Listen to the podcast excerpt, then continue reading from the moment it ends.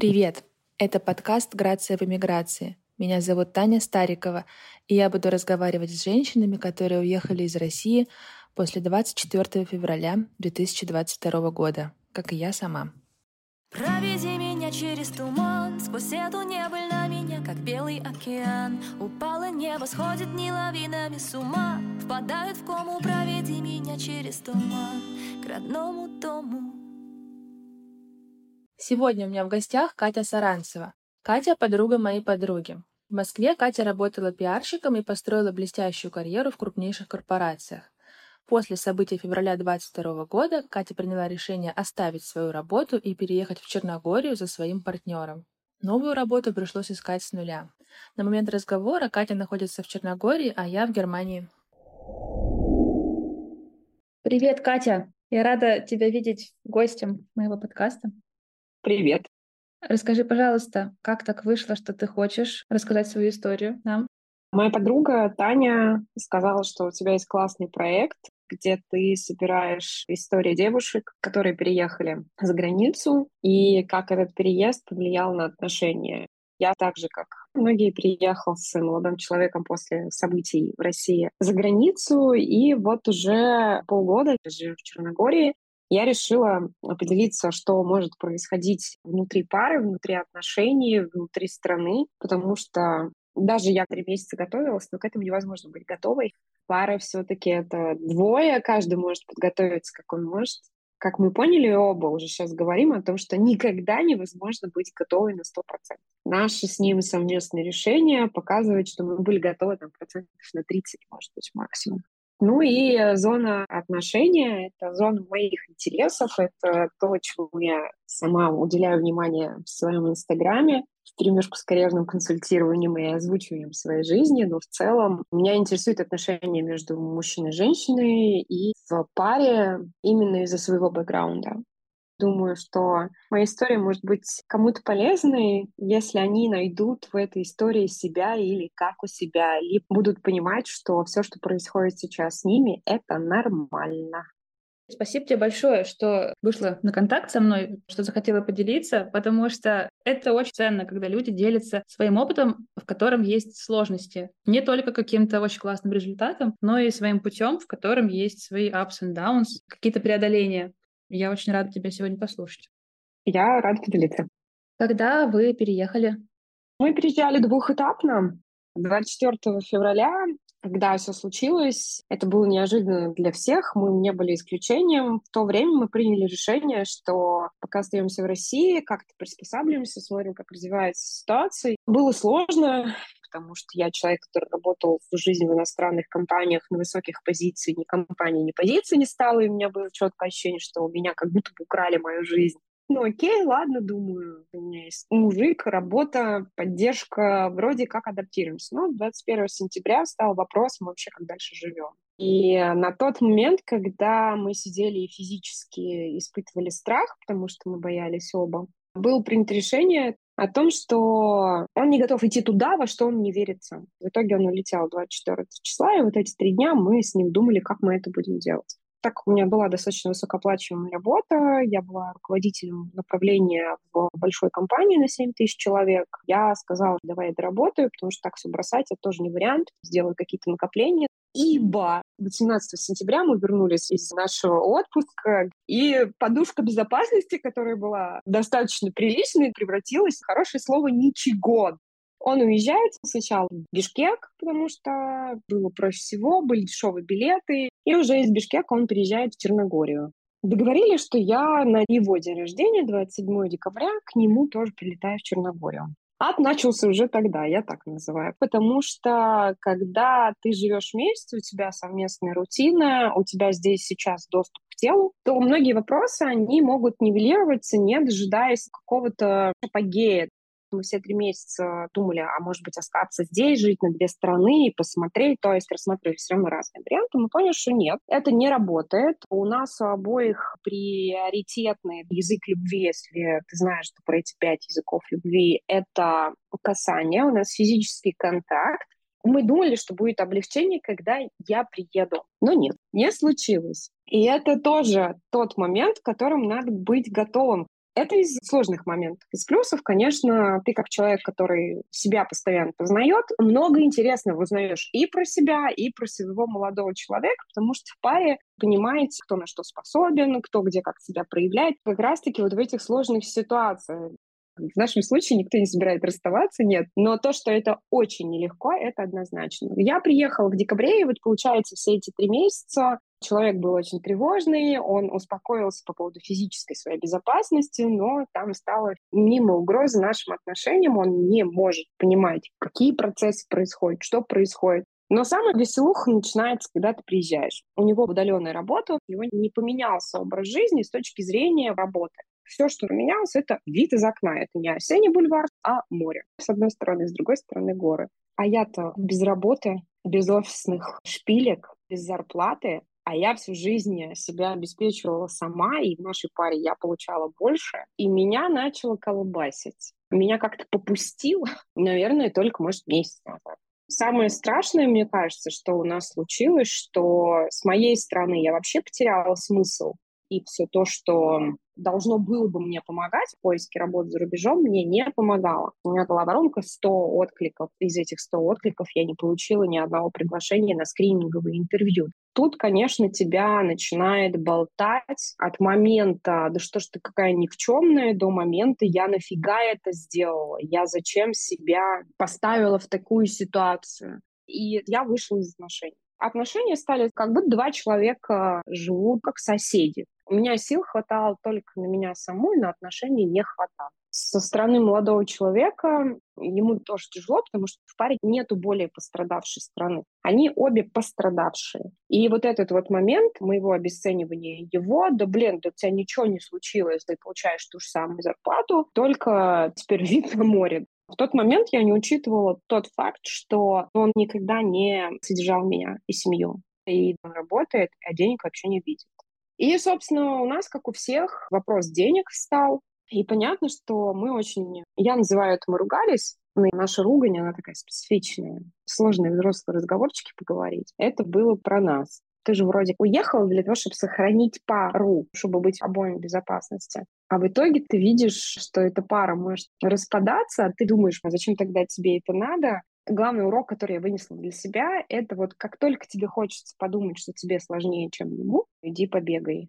У него просто другой формат сложности, другой спектр переживаний. Сейчас я нашла работу, она у меня полдня занимает, но сама мысль его о том, что есть сейчас какая-то поддержка денежная, дает какое-то, я вижу, немножко облегчение. И сейчас вопрос на повестке дня, а что делать дальше? Нужно же понять, мы как бы заново выбираем друг друга, мы как дальше действуем, как пара, или мы действуем как индивидуалы, которые просто живут вместе. И это все разговоры. И хорошо, если у другого человека есть силы на эти разговоры. Мне кажется, что в среднем девушки гораздо больше занимаются осмыслением вот этих процессов в паре, и иногда, мне кажется, сложно выстроить диалог с партнером, потому что он такими понятиями не оперирует. Тут, наверное, я счастливчик, потому что Егор не оперирует такими понятиями, но он готов сесть и поговорить. Для меня ценно само желание сесть и поговорить со мной. У нас есть правило, у нас есть три вопроса. Что будет хорошо для меня, что будет хорошо для тебя, что будет хорошо для нас, как для пары. И вот пока мы эти три вопроса задаем во время наших разговоров, вроде что-то складывается. Договориться по некоторым вопросам мы не можем. Но мы не перестаем при этом быть парой. У нас есть так называемые неразрешимые противоречия, о которых мы вряд ли вообще по жизни договоримся в будущем. Это всплыло только вот в этом кризисе.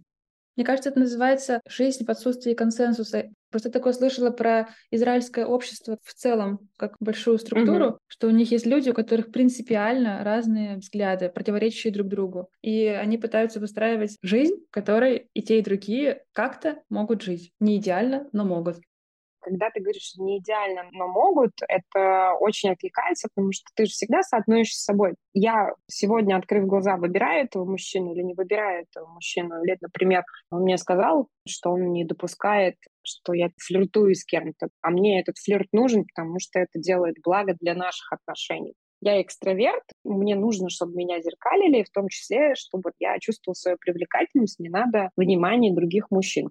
Москве, когда живешь, ты ходишь на работу, это идет по умолчанию. У тебя есть коллеги, ты ездишь в метро, то есть ты вот эту историю получаешь, не находясь со своей парой.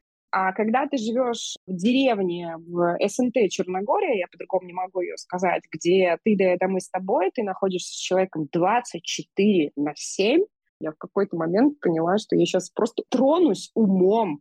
У тебя нет возможности выехать куда-то, потому что у тебя нет машины, машину снимать дорого, здесь нет общественного транспорта. Ты не можешь сесть на электричку, чтобы куда-то уехать. Ты, получается, в клетке. И я хожу в спортзал, я там общаюсь с качками. Мужик у меня против, а мне нужно общение с качками. Вот это неразрешимое противоречие. Тут мы, конечно, договорились. Я ему говорю, ты же видишь, как это влияет и на наши отношения. Тебе может это продолжать не нравиться. Но ты будешь понимать, почему это происходит. И то же самое с моей стороны. Ревность его. Мне тяжело. И тут ты, да, окей, о чем договорились. А вообще, в той ситуации, в которой люди оказываются, мне кажется, единственный вопрос — это разговаривать. Первый момент. Второй момент, мне кажется, что очень важно, и то, что мне тоже помогло. Я пыталась всякий раз вспомнить, почему я выбрала этого мужчину. Почему когда-то я приняла решение, что дам шанс этим отношениям. В нем же, значит, что-то было. Сейчас я на Старсаке все это не вижу, потому что сегодня он мне не принес кофе в постель, да, а то, что он мне до этого это носил два года, я такая, а, да пофиг. Да, у нас есть такое правило. Он мне носит кофе в постели. И даже когда мы ругаемся, и даже когда мы, мягко говоря, друг другом недовольны, то же самое, его запрос был. Давай договоримся, что даже если мы очень сильно поругаемся, то на ночь мы всегда целуемся. И он тревожиться начинает только в случае, если его на ночь не поцеловал. А если на ночь поцелуй прошел, то следующий день кофеек в кровать будет когда ты живешь в стране и не был вообще готов к этой стране, ты все посчитал, вроде все должно быть хорошо. Но ты, например, не знал, что ты не можешь жить в деревне. Бесит тебя эта деревня. Ну, нормально, вроде как на первый взгляд. То есть какие-то вот такие моменты, и происходит обесценивание кофе в постель. И это очень важно отслеживать. Ты говоришь вообще интересные вещи, и они мне отзываются еще вот каким боком. Мне кажется, эта тема про потерю ролей с переездом прослеживается во многих историях что ты была коллега, была начальница, была подчиненной, ты была дочь, возможно, сестра, подруга, соседка, знакомая, а стала только девушка своего молодого человека. И это огромная потеря. Когда, например, у меня родилась дочь, то я проживала потерю своей роли свободной mm-hmm. девушки ты приобретаешь новую роль, но от старой нужно отказаться. И это проживается как потеря. Мне кажется, что это прям такая закономерность.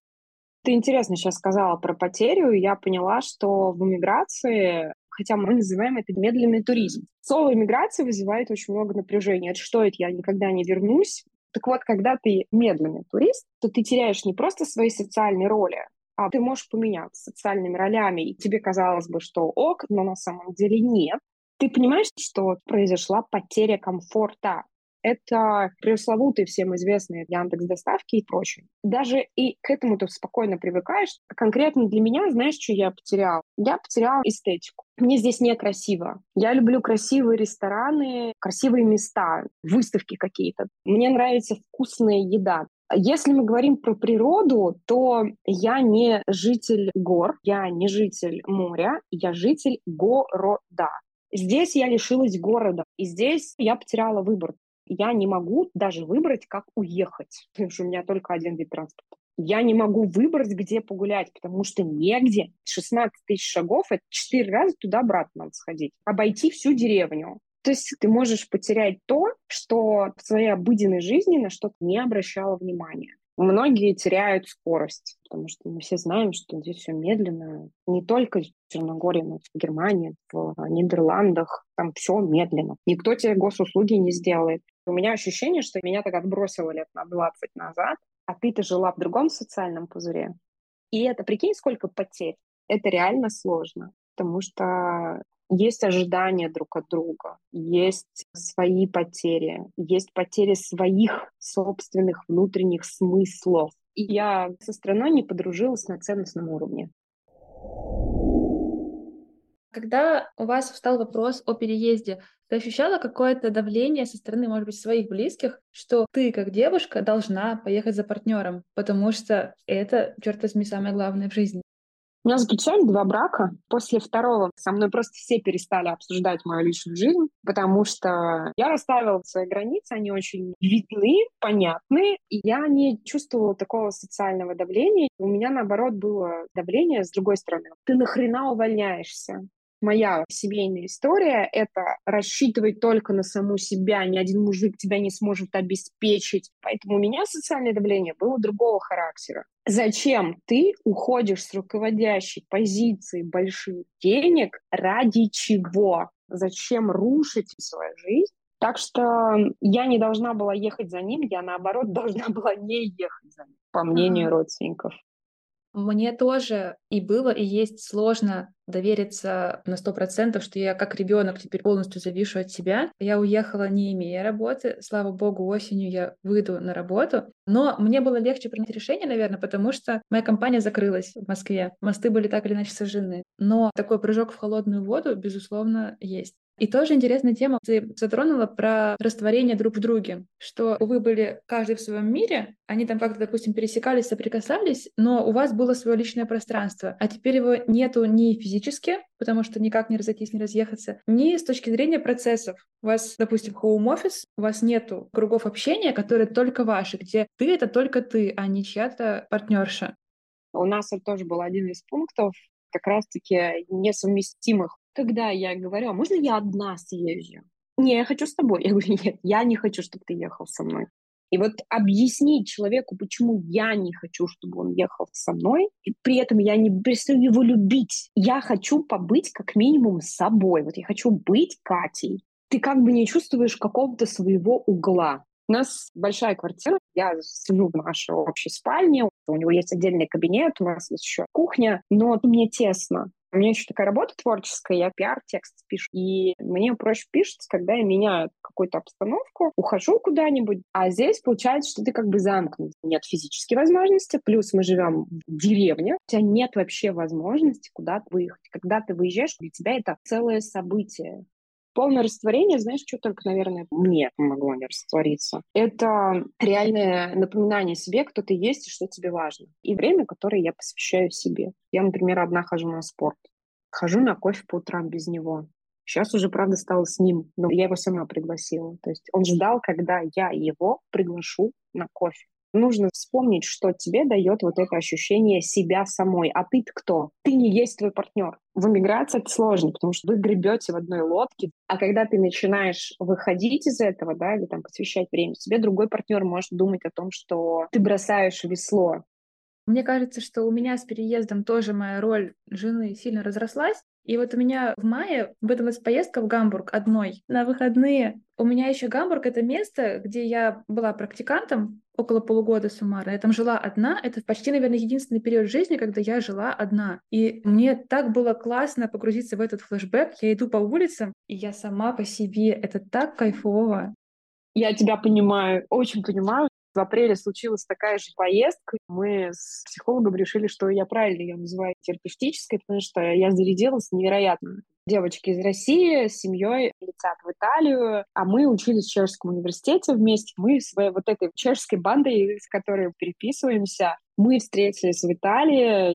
Это было просто невероятно я испытала кайф от людей, близких мне по вот этому социальному своему пузырю. Я увидела девчонок, я вышла из этой клетки, физически вышла из этой клетки. Мне вот этого запала на самом деле хватает еще даже до сих пор. Вот этот вот момент терапевтичный, когда ты уезжаешь одна, я вот прям очень хорошо тебя понимаю, что это такое побыть вне этой клетки.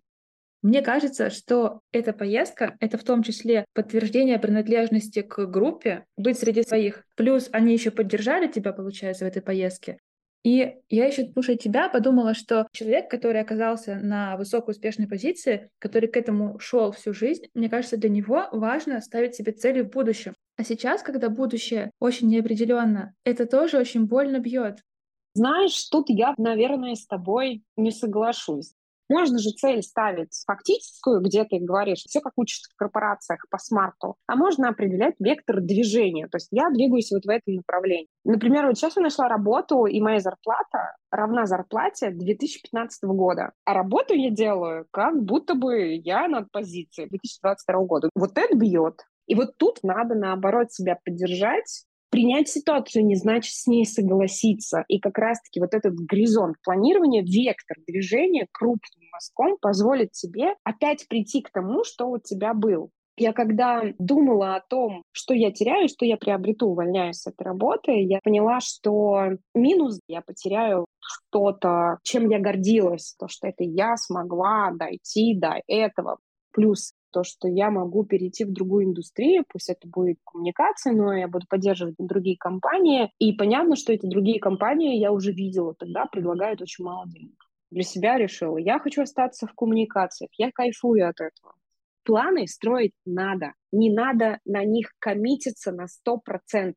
Кстати, хороший лернинг. Когда ты первый раз вот так вот сделала, уволилась, уехала, Второй раз у нас 10 декабря стоит срок, нам нужно к 10 декабря определиться, мы где живем. В этой стране. Мы возвращаемся в Москву, мы переезжаем в Сербию. То есть мы вообще что делаем? И я понимаю, что сам процесс переезда с точки зрения техники, он уже не пугает. Процесс адаптации, ты когда вот в этом побыла, ты такая, ну давай, удиви меня. Но даже с таким медленным туризмом тебе нужно видеть будущее. Например, мы возвращаемся в Москву для того, чтобы что? Что мы там приобретаем? Не мыслить, от чего ты бежишь, а к чему ты идешь. А для того, чтобы понимать, э, к чему ты идешь, нужно знать, видеть эту стратегию. Это все возможно. Я не согласна с тем, что это невозможно. Я говорю о том, что это возможно, но без коммитмента, что ты сделаешь пятилетку за три года. А вот сейчас, по состоянию на 27 июля 2023 года, что бы ты хотела, чтобы было 27 июля 2024 года на уровне бабочек в животе? Тут есть три сценария. Реалистичный, пессимистичный и, значит, оптимистичный. На 27 июля 2023 года точно я не готова остаться в этой стране. Идеальное будущее 27 июля 2024 года, это, конечно, была бы страна, в которой бы я хотела жить, это Нидерланды либо Германия. Я хотела бы работать, все равно какая будет компания, большая, маленькая, но мне бы хотелось какую-нибудь стабильность вот с этой точки зрения. Для меня, для Кати Саранцева, было бы так идеально. Как будет приемлемо для пары, это вопрос для обсуждения. Я могу только сказать, что я вот здесь сейчас, если быть прям совсем категоричным, я просто не готова остаться в этой стране. А почему вы решили поехать в Черногорию? На тот момент я, если честно, про Черногорию вообще мало чего знала. Я знала, есть страна Монтенегро, но она почему-то для меня всегда была как Монако. Здесь реально есть разделение. Здесь есть часть Монтенегро, где много богатых яхт э, и вот это всего luxury. А есть Черногория. Черногория — это мой родной город 90-х годов, я бы так сказала, даже не Москва. Бишкек в тот момент стал съезжаться, мне кажется, хаб IT-специалистов. Цены резко пошли вверх, и Егор за 650 долларов или евро снимал стол-стул, и дверь на ключ закрывалась с общим туалетом где-то и тут прилетает знакомая, которая говорит, смотри, вот тебе море, вот тебе сосны, и за 650 у тебя будет еще и трехкомнатная квартира. И вообще там все дешево, дешевле же, чем в Бишкеке. Поэтому приняли решение, что Черногория.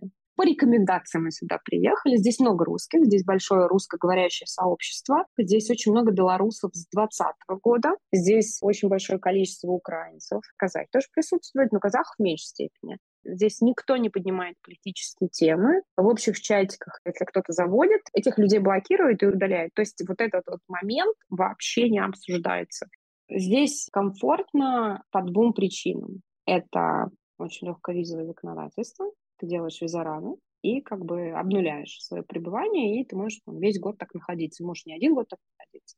Здесь сербский язык, если ты ухом тренируешься, то, в принципе, нормально говорить. Тебе не надо учить язык. Здесь достаточно русского языка для того, чтобы сносно жить вот именно в медленном туризме. Если ты уже решил адаптироваться и стать гражданином этой страны или там получить ВНЖ и жить здесь, тогда язык стоит выучить. Ты скучаешь по Москве? Очень. Я плачу иногда. Я прям реально плачу. Я скучаю по Москве. Я скучаю по ее вайбу, я скучаю по людям, я скучаю по своему социальному состоянию. Мне очень грустно. Я тот человек, который всю жизнь хотел жить в Москве. Мне очень грустно, что не там. А с другой стороны, есть отрезвляющий фактор. Я скучаю по Москве 2016, 2017, 2018 года. Я хочу жить в Москве тех времен, когда я знаю, что поиск работы мне будет легко даваться. Я могу найти работу со своими ценностями. Я не зря учил три иностранных языка. Я хочу быть частью глобального комьюнити. Вся моя жизнь была подчинена движению в Москву именно из-за масштаба, из-за иностранных языков, из-за многообразия культур. Я скучаю по парку Горького, скучаю по каршерингу. Наверное, здесь я понимаю, насколько Москва удобный для жизни город, насколько я как экстраверт могу там найти свое, и Егор как интроверт мог найти свое. Ты тоже я скучаешь? Да, да, я скучаю, но я тоже понимаю, что тот город, который я любила, его больше нет. И что если туда возвращаться, то это будет новый переезд в новое, как бы новая эмиграция, что ли. Один из лайфхаков, который мы с Егором себе в отношениях берем, мы напоминаем себе, какое чувство мы испытывали вот эти четыре дня, когда мы ждали, когда он уедет. Мы прям напоминаем, каково это было бояться что ты завтра не увидишь этого человека, бояться, что за тобой придут, бояться, что тебя заставят это делать. Потому что часто, понимаешь, у тебя тут все расслаблено. Твоя задача главная, как найти еще одну работу или как найти другую работу. Я хорошо помню, как Егор через две недели после того, как он летел, позвонил ночью и сказал, прикинь, я впервые уснул, не боясь мы друг другу, когда нам хочется сказать, нахера мы это сделали, напоминаем, а как для нас это было 4 дня. Мой муж тоже выехал в Бишкек в сентябре. Через несколько дней после 21 сентября мы просто выбрали первые билеты по разумной цене. Я помню то утро, когда он прошел границу, сел в самолет, и я гуляю по бульвару и просто расслабляюсь. Все мышцы так потихонечку расслабляются. У меня стали очень сильно выпадать волосы, просто невозможно сильно. И после переезда мы потом уехали только в конце декабря с дочкой. Это как-то прекратилось. И вот у меня есть волосы длиной с мою эмиграцию, называю. Это интересно, потому что, мне кажется, мы недооцениваем вот этот аспект. Мы смотрим на уровень комфорта и недооцениваем наше психоэмоциональное состояние. Я думаю, что у иммиграции есть свои стадии адаптации, есть период, когда ты смотришь назад и начинаешь романтизировать даже тот же самый 22 год. Не все так сложно было, не все так страшно было. Я считаю, что вся иммиграция сложная для семьи, для отношений, для всего. Она еще сложна в дальнейшем принятии решений, когда вот эта вот верификация, да, а что дальше? И круто, если ты смог переехать через рабочий контракт, и как минимум вот эта часть, а что дальше, на ближайшие три года у тебя закрыта, потому что у тебя есть контракт, у тебя есть обязательства по контракту, и как бы ты в рамках этих обязательств находишься, с одной стороны. А с другой стороны, нам сложно, потому что мы в итоге остаемся в рублях. Мы в итоге привязаны полностью к России, как будто бы живем в России за пределами России. Кажется, что то, о чем ты говоришь, похоже на понятие длящаяся травма, то есть какие-то травмирующие ощущения, которые продолжаются, и плюс ты не знаешь, когда будет конец. Пока у тебя нет плана, а где начинается жизнь, которая тебе нравится, ты, получается, просто в этом живешь. И на это нужно очень много сил. Здесь мне помогли книги «Скажи жизни да» и «Выбор» В выборе автор не умаляет страдания человека, который может страдать из-за того, что машина у нее не красная, а белая. Мне очень помогло ощущение того, а как люди жили, когда не знали, закончится ли это или не закончится. Что им давало сил, что их поддерживало. Выбор еще очень интересно тем, что она, в принципе, признает, что даже работая психологом и помогая людям справиться с травмой, она все равно все еще остается травмированным человеком. И это уже работа длиной в жизнь над собой. Тут вот этот момент, бережно заботиться о себе и о партнере. Если мы говорим опять про отношения, мы помним, что в кризисе мы находимся оба. В травме мы находимся также оба. Если давать какие-то рекомендации или лавхаки, я бы, наверное, сказала все-таки помнить, почему ты выбрала или почему ты выбрал этого человека, почему ты сделал тот или иной выбор в свое время, почему вы решили релацироваться. Хорошая фраза, что пока я стою лицом к своему прошлому, я стою жопой к своему будущему. Вот мы иногда можем сказать, ну что, страдаем? Да, ну все, давай 10 минут пострадаем. Через 10 минут мы переворачиваемся и начинаем строить планы. Неважно, они исполнятся, не исполнятся, наверное, больше мечтать совместно. Тоже отличный лайфхак. В этой травме не надо бояться мечтать. Мне кажется, что мечты и все, что позволяет себе почувствовать живым, помогает идти дальше. И, кстати, вот ты упомянула в начале разговора флирт, и я вижу, что у многих девушек среди увлечений проявилось занятие стрип-пластикой, например. Мне кажется, чувствовать себя привлекательной в такое время дает очень много сил. Чувствовать себя привлекательной, будучи российской дамой за рубежом, знаешь, не так сложно, я бы так сказала. И еще про скучание хотела сказать, про Москву. Наверное, у меня есть два способа, как скучать приятно. Во-первых, я люблю стихи про Москву, про город. У Пастернака блог о городе. И я люблю слушать стендап, наш московский стендап. Мне просто кайфово, что когда я живу в новой среде, где все на другом языке, другие отсылки, другой культурный код, я могу включить Дениса Чужого, и мне все отсылки понятны, потому что он из моего социального пузыря, из моего поколения, из моей Москвы. И я как будто надеваю старые тапочки на те полчаса, что смотрю ютубчик, но есть такое послевкусие, что вот сейчас мы все осколки одного мира, но постепенно мы приживаемся каждый в своем новом мире, и нас, как мы, как будто становится меньше. Мне кажется, что московские стендап-комики через 5-10 лет уже не будут московскими стендап-комиками. Надо находить какое-то новое «мы». Но видишь, у тебя тоже, значит, принадлежность к какой-то большей социальной группе имеет место быть. Безусловно, да. Для меня это был год сепарации от большого «мы», как мы россияне, и от «мы», как мы москвичи. Поэтому поиск нового «мы», да, для меня это открытая задача. Для меня тоже открытая задача, и в моем случае надо учитывать Егора тоже. Мы не сходимся и даже в этом вопросе. Мы сейчас строим свою жизнь с нуля, потому что старая, где многое подразумевалось, она исчезла. Теперь нужно все перепридумывать. И работу, и друзей, и жизнь, и вообще все. И здорово, когда есть энергия вообще идти дальше, какая-то влюбленность в будущее, в свои мечты. Мне кажется, если у тебя этого хватает на двоих, то это просто топ.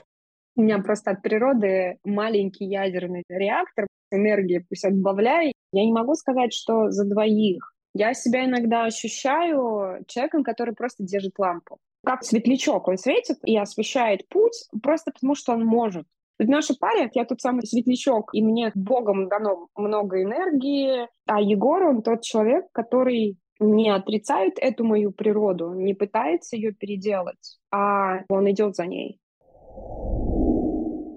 Я тебе не задала вопрос, который мне кажется важным. Твоя работа привязана к русскому языку? Я работаю с русскоговорящими русские как заказчик, но тексты и рынки на английском языке. Я хотела всегда работать с английским языком как основным языком. Я устроена в русской компании, но продвигать мне ее надо на нерусские рынки. То есть ты можешь, в принципе, планировать жизнь в других странах, не меняя своей профессии? Не совсем так. Есть русские стартапы, которые хотят выйти на европейский рынок, американский рынок. Потенциально они могут быть моими работодателями, потому что внутри команды мы будем говорить на русском языке, а как бы пичить истории журналистам я буду на английском языке. Если мы говорим поиск работы за рубежом, то там я думала, что на том уровне уже позиций и в тех компаниях, которые я выбираю, знание локального языка не имеет значения, но, видишь, из 100 меня ни разу не пригласили. Может быть, все-таки пиар и коммуникации, если мы говорим про общение с медиа, оно все-таки преимущественно всегда на локальном языке. Поэтому для меня вопрос поиска работы, он остается открытым потому что мне хочется чуть больше стабильности, и, признаться, я бы не хотела зависеть от рубля.